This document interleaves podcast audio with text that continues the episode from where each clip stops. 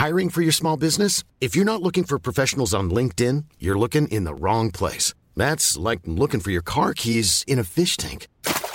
LinkedIn helps you hire professionals you can't find anywhere else, even those who aren't actively searching for a new job but might be open to the perfect role. In a given month, over 70% of LinkedIn users don't even visit other leading job sites. So start looking in the right place. With LinkedIn, you can hire professionals like a professional. Post your free job on linkedin.com slash people today.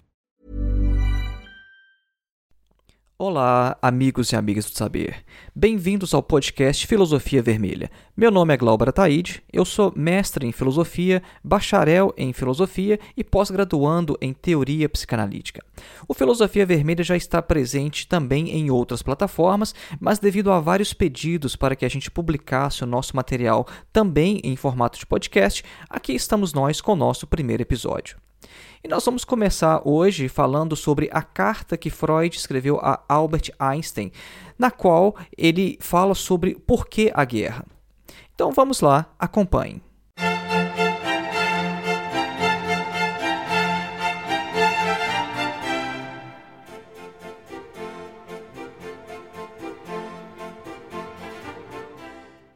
Em 1932, o Freud recebeu um convite de Albert Einstein para uma troca aberta de correspondência. O tema colocado pelo físico era a guerra, e a questão mais especificamente era sobre a possibilidade de desenvolver a psique humana de tal maneira que ela pudesse ser mais capaz de resistência às psicoses do ódio e da eliminação, do aniquilamento. O pai da psicanálise, então, já com 76 anos de idade, ele responde a essa carta de Einstein utilizando as categorias de sua recém-desenvolvida teoria das pulsões. É, na teoria das pulsões, você tem ali Eros, que tudo tenta preservar, que enfrenta né, a oposição de uma outra pulsão, que é a pulsão de agressão ou destruição, né, que também, em certos casos, vai ser a pulsão de morte.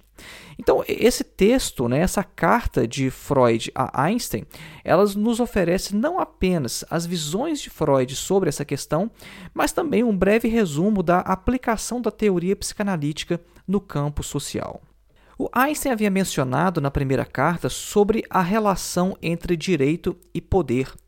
Né. Então, sobre essa relação entre direito e poder, é, o Freud ele vai iniciar a sua reflexão mostrando que direito e poder embora hoje opostos, eles são historicamente derivados um do outro. O Freud explica isso da seguinte forma: nas hordas primitivas humanas, os conflitos de interesses eram resolvidos pela violência, assim como em todo o reino animal. Né? A gente pode perceber que no reino animal a questão é essa: você tem um conflito de interesse, você tem um animal atacando o outro. E nas primeiras hordas humanas não era diferente. Passados alguns milhares de anos, né, a força muscular ela deu lugar então ao uso de ferramentas, de modo que o vencedor era aquele que tinha, ou então pelo menos sabia também manejar, as melhores armas. O objetivo da violência ele é sempre fazer com que o seu adversário ele se abdique de suas reivindicações. E isso é alcançado da forma mais completa quando você mata o seu oponente. A aniquilação total do oponente ela tem duas vantagens ela evita que o oponente ele retome a querela em algum momento no futuro. E matar seu adversário também serve de exemplo para que outros não tomem o caminho dele. Preservar o oponente vivo, no entanto, pode ter também suas vantagens. Né? Você, com um, uh, um indivíduo derrotado, né, seu oponente derrotado, você pode utilizá-lo, por exemplo, no trabalho escravo. Só que quando você não mata o seu oponente, isso tem um custo adicional você tem que se proteger constantemente contra uma tentativa de vingança dele. E tem que abrir mão, com isso, de um pouco da sua própria segurança. Então é isso aí que Freud explica sobre a situação original né, que deu origem ao direito. Né? Ou seja, nas ordens primitivas você tinha violência, mas a partir daí a gente vai ter o surgimento do direito. E como que o direito vai surgir? O direito vai surgir agora, nesse momento. Né? Porque nessa situação ali, que você tinha o conflito é, sempre definido pela força, os mais fracos eles fizeram o seguinte: eles viram que se eles se unissem, eles poderiam fazer frente àqueles indivíduos mais fortes. Então, ou seja, os mais fracos, para se protegerem do arbítrio, eles se uniram. E a violência, então, ela é derrotada através do poder dos fracos organizados. Né? E isso vai apresentar o direito em oposição à força bruta de alguns indivíduos fortes isolados. É, ou seja, é como diz aquele ditado, né? A união faz a força.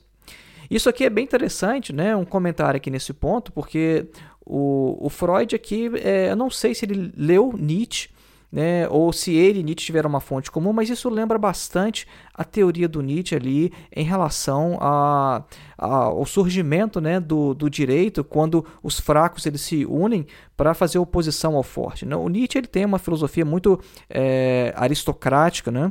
fala sempre sobre a, a vontade de potência, sobre os mais fortes, e, pelo menos nessa parte histórica aqui, a leitura do Freud lembra um pouco a leitura do Nietzsche. Né? Então a gente teve com isso o surgimento do direito, o direito fazendo oposição à força bruta, né? ou seja, o direito surge de uma união dos fracos.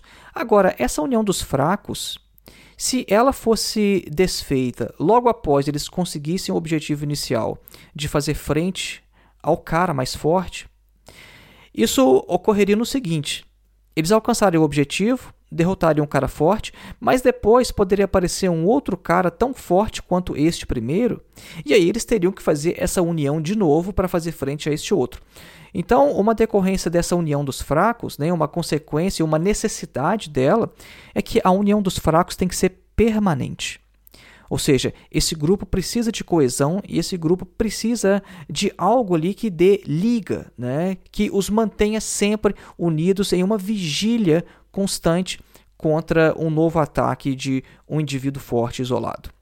Desde o princípio, no entanto, essa nova comunidade ela apresenta contradições internas. Se essa nova comunidade dos fracos ela fosse formada apenas por indivíduos naturalmente dotados da mesma força, as relações elas seriam mais simples, né? Só que mesmo todo mundo tendo em comum o fato de que eles são mais fracos do que aqueles contra os quais eles se uniram, mesmo assim, entre os fracos há diferenças, porque entre os fracos há alguns mais fracos que os outros. Né? Ah, essa comunidade inicial ela é formada por homens, por mulheres, por é, crianças, por idosos, é, pessoas normais, pessoas com alguma deficiência física. Né? Cada indivíduo ali dentro dessa comunidade ele é, deveria inicialmente apenas abrir mão de uma certa parcela da sua liberdade para que a comunidade pudesse funcionar bem. Né?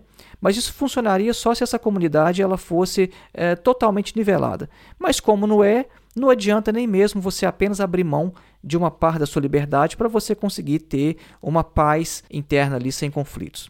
É, a realidade ela é bem diferente.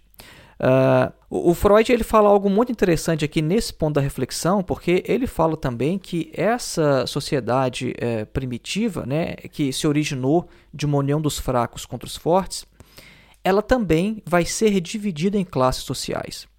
Então, ou seja, a partir daí a gente tem também ricos e pobres, exploradores e explorados. E aqui a gente é, não pode lembrar de ninguém mais, ninguém menos do que Karl Marx. Né?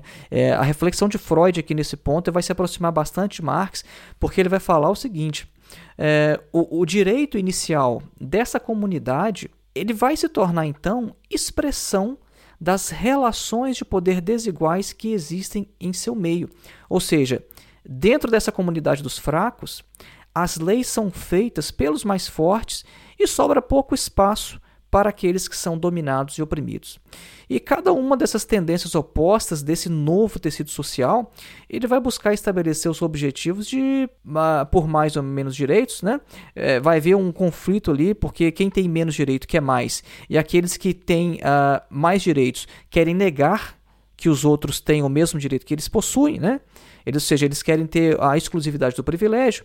Isso vai acabar resultando, então, de tempos em tempos, em uma guerra civil. Então vejam como que a história ela se desenvolveu a partir daí, né? A gente tinha inicialmente as hordas com a luta ali entre os fortes e os fracos. Os fracos se uniram numa comunidade para fazer frente aos fortes, mas dentro da comunidade dos fracos apareceu também contradições internas e ali uns eram mais fortes que os outros e ali a gente teve então também uh, a divisão em classes sociais e a gente teve conflitos também. E o ponto de Freud. A resolução de conflitos através da violência, ela não foi eliminada nem mesmo dentro dessas comunidades que surgiram inicialmente, justamente com esse propósito. É, por toda a história, a gente vê uma série de cidades, de povos, de reinos e impérios em conflito uns com os outros. Alguns destes, né, como os romanos, ao invés de simplesmente uh, aniquilarem os adversários, eles os incorporavam para atingir uh, uma unidade ainda maior, né, a chamada Pax Romana. É, isso é característico do Império Romano. Né? O Império Romano ele dominava, e quando ele dominava, ele, uh, de certa forma, anexava esses territórios aos seus, e de modo que o Império Romano ele era uma coisa gigantesca, colossal. Né? E ele dava certa liberdade aos dominados para manter é, ali os seus costumes. Né? É, então, de certa forma, essa Pax Romana era uma Pax Romana alcançada através da conquista. Né? É, e Freud fala que, por mais paradoxal que possa parecer, né, é, é necessário admitir que a guerra ela pode ser um meio apropriado para se alcançar a chamada paz eterna pois a, a guerra é, ela é capaz de alcançar uma unidade maior, na qual um governo central ele pode tornar outras guerras impossíveis. Isso aqui é bem interessante também, porque o Freud cita aqui a chamada paz eterna. Isso lembra até um texto do Kant, né? porque o, Kant é, tem um texto exatamente com esse título, né? É, sobre a paz eterna.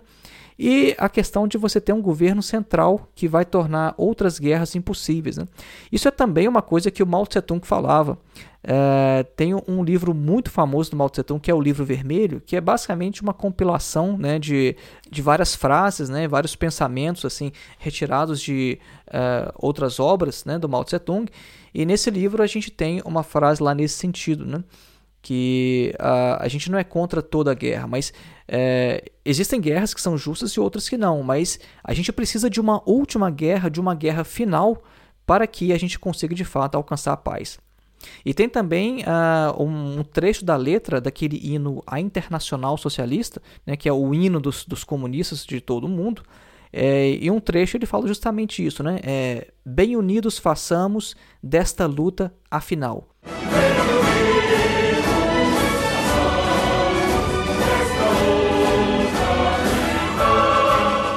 Ou seja, essa luta que a gente está fazendo agora, vamos fazer dela a última luta. Ela vai ser a última, depois dela não vai ter mais. E o Freud coloca uma ideia semelhante aqui nessa carta a Albert Einstein. Né? Ou seja, é possível fazer que uma guerra seja a final. Bom, o Freud ele fala que uma prevenção segura da guerra ela só poderia acontecer mesmo hoje, né, é século XX, século XXI, se houvesse um poder central que fosse capaz de resolver todos os conflitos de interesse. Só que para isso seria necessário duas condições: que essa instância superior fosse criada, em primeiro lugar, e que depois que ela fosse investida do poder necessário para tal, porque uma sem a outra seria de fato ineficaz. Né? Tal unidade ela pode ser conseguida por vezes ao se reivindicar ideais comuns né, os quais teriam a capacidade de criar uma identificação entre os membros da comunidade e manter essa comunidade coesa. E o Freud aqui ele afirma que ele já ouviu em algum lugar né, a, uma suposta previsão de que apenas quando o modo de pensar dos bolcheviques eh, forem cabalmente implementados, será possível colocar um fim a todas as guerras. É, ou seja, é, o Freud não era um estudioso do pensamento marxista. Né? Então, várias coisas, às vezes, que ele fala sobre os bolcheviques, sobre o marxismo, é que chegava de alguma fonte ali, que conversava com ele, mas é, nem sempre a coisa chegava correto. Né? E, então, o, o Freud ele se mostra cético a isso, né? de que os bolcheviques poderiam alcançar essa paz eterna, né? que se o modo de pensar deles fosse universalizado, as guerras acabariam. É, ele se mostra cético porque ele acha o seguinte: primeiro, que esse objetivo de universalizar o bolchevismo, ou seja, tornar o mundo inteiro comunista, ele está longe de ser alcançado. Né? Então, Freud está escrevendo aqui em 1932 e ele achava que estava longe de o comunismo se espalhar pelo mundo inteiro.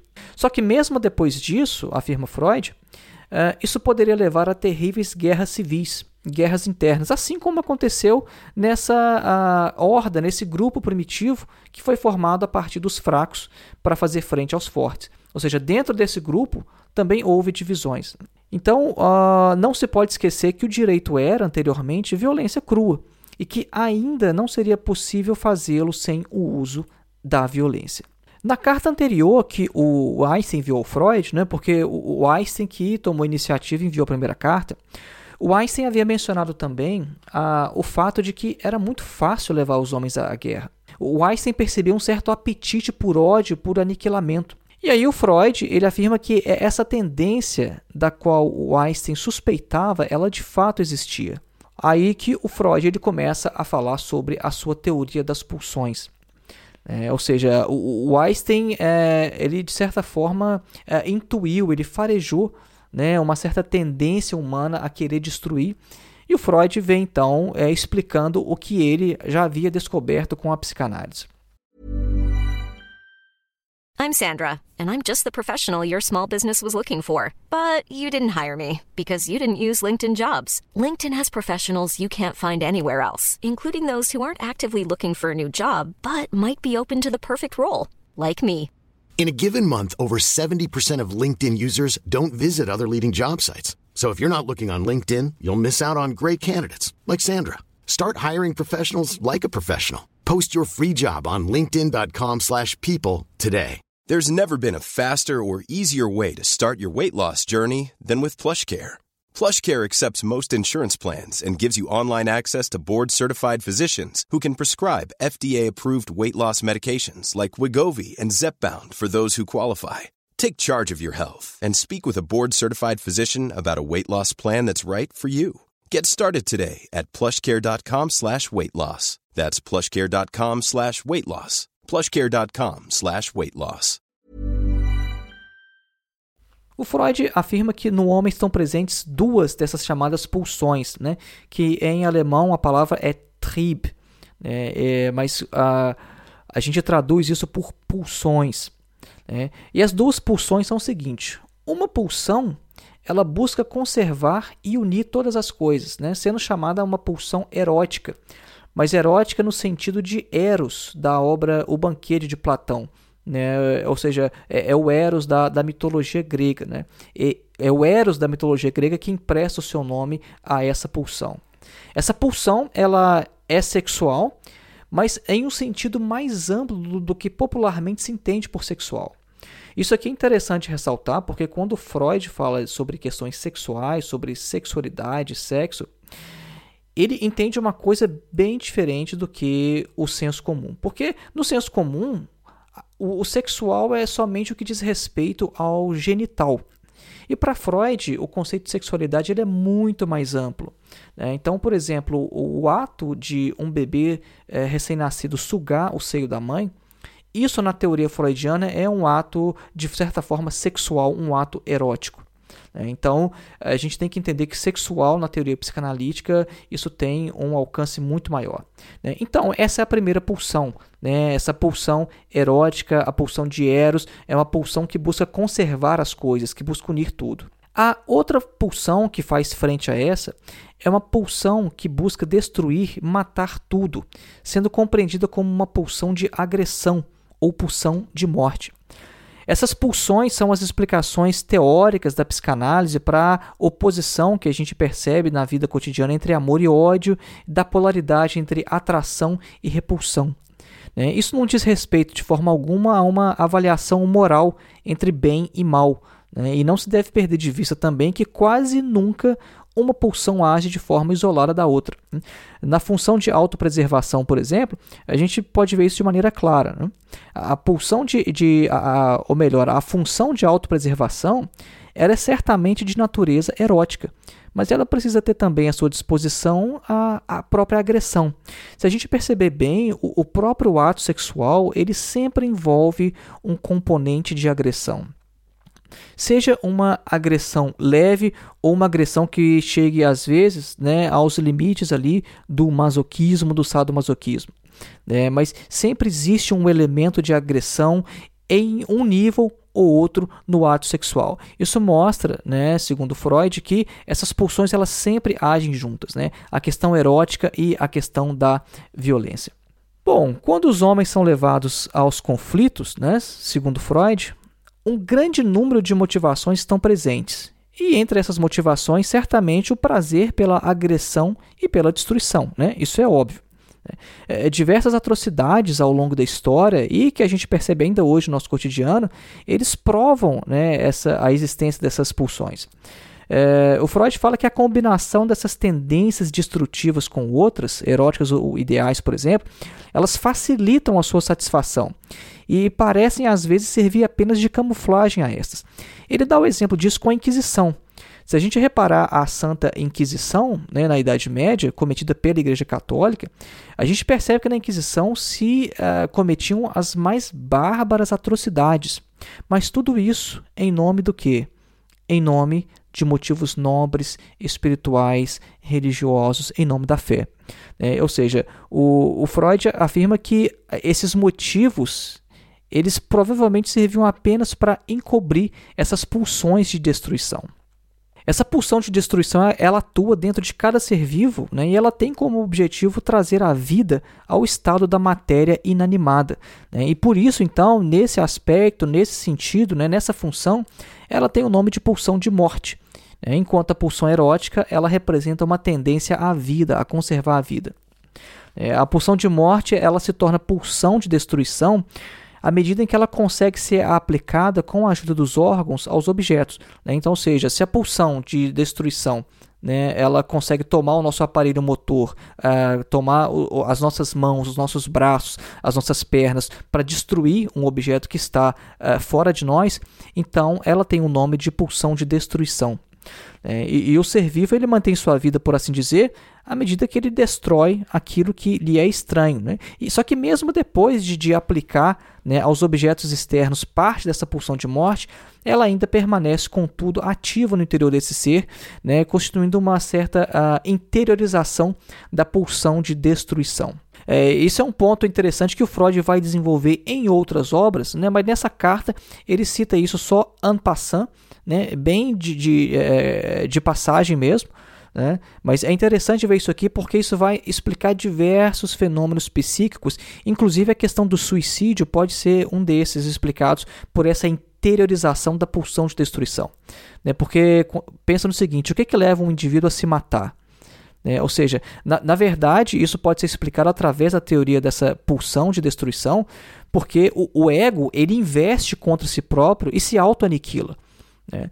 Então, o, o, Freud ele também vai pensar um pouco do suicídio usando aqui essas categorias. Né? Bom, a psicanálise ela não vê como possível eliminar totalmente as tendências destrutivas dos seres humanos. O Freud não acredita, por exemplo, que a agressividade humana ela possa ser abolida né, se talvez todas as necessidades materiais dos homens forem satisfeitas e a igualdade total entre os membros da sociedade for instaurada. Né? Inclusive, nesse trecho aqui, ele cita mais uma vez os bolcheviques, porque parece que ele ouviu que os bolcheviques é, supostamente teriam defendido né, que uh, essas tendências agressivas, né, elas não mais se manifestariam nos homens se essas, essas condições materiais né, elas fossem é, providas a todos os indivíduos se houvesse uma total igualdade. Né? Bom, mas a questão aqui não é exatamente essa, né? Porque é, eu nunca vi nenhum bolchevique falando isso. Né? A questão aqui é o seguinte: o que é importante aqui na reflexão de Freud é que a questão não é eliminar totalmente a agressividade dos homens, mas sim dar a essa agressividade outros fins de modo que ela não encontre expressão na guerra. Bom, então a partir dessa doutrina das pulsões, né, é, o Freud fala que é possível então encontrar dois caminhos indiretos para tentar evitar a guerra, né? E esse é o tema principal da carta, né? Ou seja, a, a carta é por que a guerra, né? Como que a gente pode evitar a guerra? Né? Então Freud ele vê ali pelo menos duas saídas. Se a prontidão para o conflito né, é uma saída para a pulsão de destruição, então é necessária a atuação de seu oponente, que é Eros. Ou seja, tudo aquilo, segundo Freud, que cria sentimentos de ligação entre os homens, isso tem efeito direto contra a guerra. Essa ligação entre os homens pode ser de dois tipos: em relação a objetos de amor, mesmo que esse amor não seja sexual, e de identificação com o outro. Um outro tópico mencionado por Einstein na carta anterior, ela dizia respeito ao mau uso da autoridade. É, o Freud afirma então que faz parte da constituição inata dos seres humanos que eles se dividam em líderes e dependentes. Ele fala que as pessoas dependentes elas são a maior parte da humanidade e elas precisam de uma autoridade que tome decisões por elas e aos quais elas tenham que se submeter incondicionalmente. O Freud, ele obviamente ele é contra isso, né? O Freud, ele faz essa constatação, mas ele fala que não está satisfeito com a, a, o fato das coisas serem assim. Ele fala que não é a situação ideal. A situação ideal para Freud seria uma comunidade de pessoas que submetessem a sua pulsão de vida à ditadura da razão. O Freud, ele, é, de certo modo, ele é bem iluminista, né? Acho que o Freud, é, de certa forma, ele é um teórico que, que a gente pode colocar ali é, na esteira do pensamento iluminista, porque ele tem uma confiança muito forte na razão, mesmo ele tendo mostrado que a razão diante do nosso inconsciente, ela às vezes é muito débil. Mas ele acredita na força da razão e ele fala que nada poderia unir mais a humanidade do que isso. Né? Ou seja, mesmo que não houvesse sentimentos de ligação entre os homens, né, o Freud reconhece que uh, essa ditadura da razão poderia perfeitamente unir os homens. Mas ele escreve eh, nessa própria carta que isso é uma esperança utópica dele. Né, que infelizmente os outros caminhos indiretos para evitar a guerra, embora mais palpáveis, eles também não prometem nenhuma vitória contra isso. E chegando ao final de sua reflexão, Freud se pergunta então né, retoricamente, ele se pergunta por que, que ele, o Einstein, se opõe tanto à guerra. E o Freud, então, ele responde em nome de ambos. Você assim, olha, Einstein, tanto eu quanto você somos pacifistas e a gente se opõe à guerra por quê? Porque todo homem tem direito à sua própria vida, porque a guerra aniquila a vida de pessoas que estão ali cheias de esperança, a guerra coloca os indivíduos em situações que lhes degradam, que lhes força a assassinar outros contra sua vontade. A guerra destrói materiais valiosos, destrói o resultado do trabalho humano de, de, de séculos né, e muitas outras coisas. E além disso, a guerra hoje ela nem mesmo permite mais alcançar o ideal do heroísmo, como acontecia no mundo antigo. Né? É tão interessante quando a gente lê, por exemplo, a Ilíada e a Odisseia né, de Homero, e a gente lê sobre Aquiles e Heitor, né? ou seja, esses grandes heróis de guerra que a gente só conhece através da literatura. A guerra contemporânea ela não permite mais o heroísmo. Né? E isso seria um motivo a mais, segundo Freud, para a gente não querer a guerra. Né? Ou seja, além de ser toda essa barbárie, essa destruição, nem mais isso a guerra contemporânea permite. Ou seja, nem o ideal do heroísmo. E Freud faz uma observação interessante. Ele fala o seguinte: olha, não se deve, porém, condenar todo e qualquer tipo de guerra e nisso aqui eu achei fantástica essa observação dele, porque mostra a, uma, uma posição social muito progressista por parte do Freud. Ele fala que enquanto houver ricos e nações dispostos a aniquilar os outros, estes outros, que são objetos de seus ataques, devem estar armados e preparados para a guerra. Ou seja, uma guerra de defesa uma guerra emancipatória, né, uma guerra de libertação, segundo Freud, é uma guerra justa. E Freud, então, no desfecho, ele vai falar que o desenvolvimento da cultura ele é responsável por aquilo que de melhor nós nos tornamos enquanto seres humanos. Ou seja, o desenvolvimento da cultura, que alguns chamam de civilização, é, nos trouxe uma mudança psíquica estrutural e um deslocamento dos objetivos das nossas pulsões e uma redução também da capacidade dessas pulsões determinar as nossas ações. Né? O Freud fala que é, sensações que antes nos eram prazerosas, hoje elas nos são indiferentes ou até mesmo desagradáveis. E há razões orgânicas para que as nossas exigências éticas e estéticas elas tenham se alterado. Os dois aspectos mais importantes do caráter psicológico da cultura é o fortalecimento do intelecto e a interiorização das inclinações agressivas. E assim, dessa maneira, tudo aquilo que fomenta o desenvolvimento da cultura também opera contra a guerra. Um grande abraço e até o nosso próximo episódio.